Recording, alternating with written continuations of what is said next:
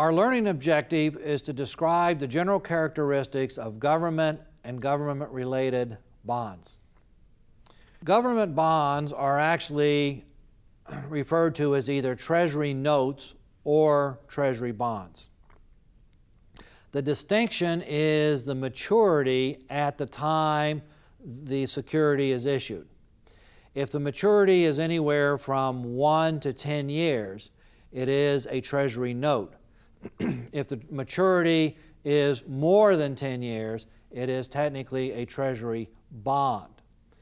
However, once a note or a bond has been issued, uh, there is no there is no real distinction between a note and a bond. So if you have a note with five years left to maturity and a bond with five years left to maturity, they are essentially identical instruments. Now, uh, one way to, to understand notes and bonds is through thinking about uh, how they are quoted in the financial press. So, a typical quote would start off by listing the rate on the bond, and this rate would be the coupon rate uh, that is set for the bond. So, if the rate said 7, that means it, uh, the bond pays a coupon or interest rate of 7%.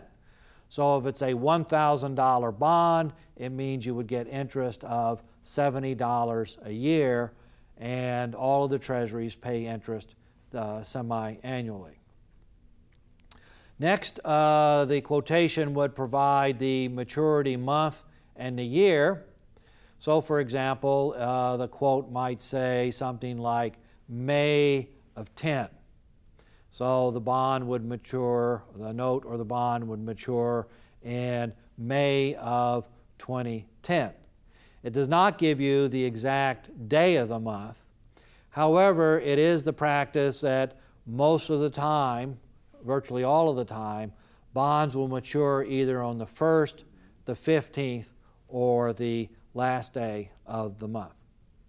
Then we get into the quotation itself and Treasury securities are quoted on a bid ask basis.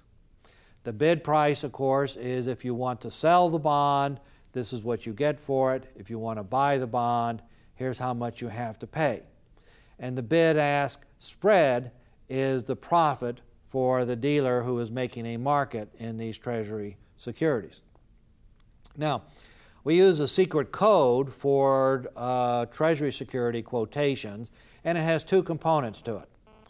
So a, a quote might look something like 112 colon 05. Well, first of all, this is a percentage quotation. And secondly, the part after the colon is in terms of 30 seconds.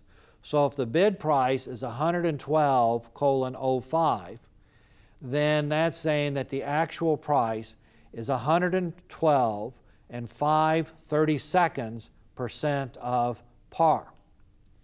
The ask price, of course, is on the same basis.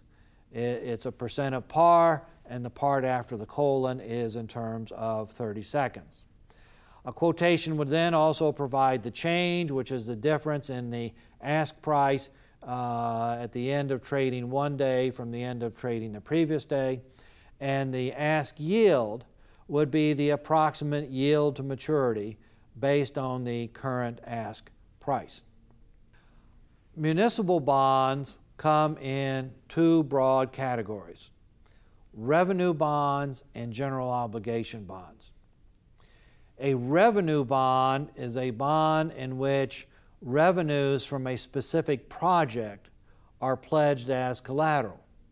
So, for example, uh, a toll road or a toll bridge might be built financed by revenue bonds, and then the tolls are pledged as a collateral to pay the interest and the principal when due. The problem with revenue bonds is if the project fails to earn sufficient money to make the interest payments, then you are at risk of default on a revenue bond. A general obligation bond is based on nothing more than the issuer's full faith and credit and their taxing power. So a general obligation bond is based on the willingness of the issuer to do whatever it takes to raise the necessary money to make the interest and principal payments when due. You can also get defaults on general obligation bonds where the uh, issuing governmental unit simply lacks the will or the wherewithal to raise the taxes necessary to make the payments. Let's consider some true false questions. U.S. Treasury bonds are issued with maturities from 1 to 10 years. This is false. It is Treasury notes that are issued with maturities from 1 to 10 years. A Treasury notes and bonds price quotations are expressed in hundredths. This also is false because the note and bond price quotation are based on 30 seconds, not one hundredths.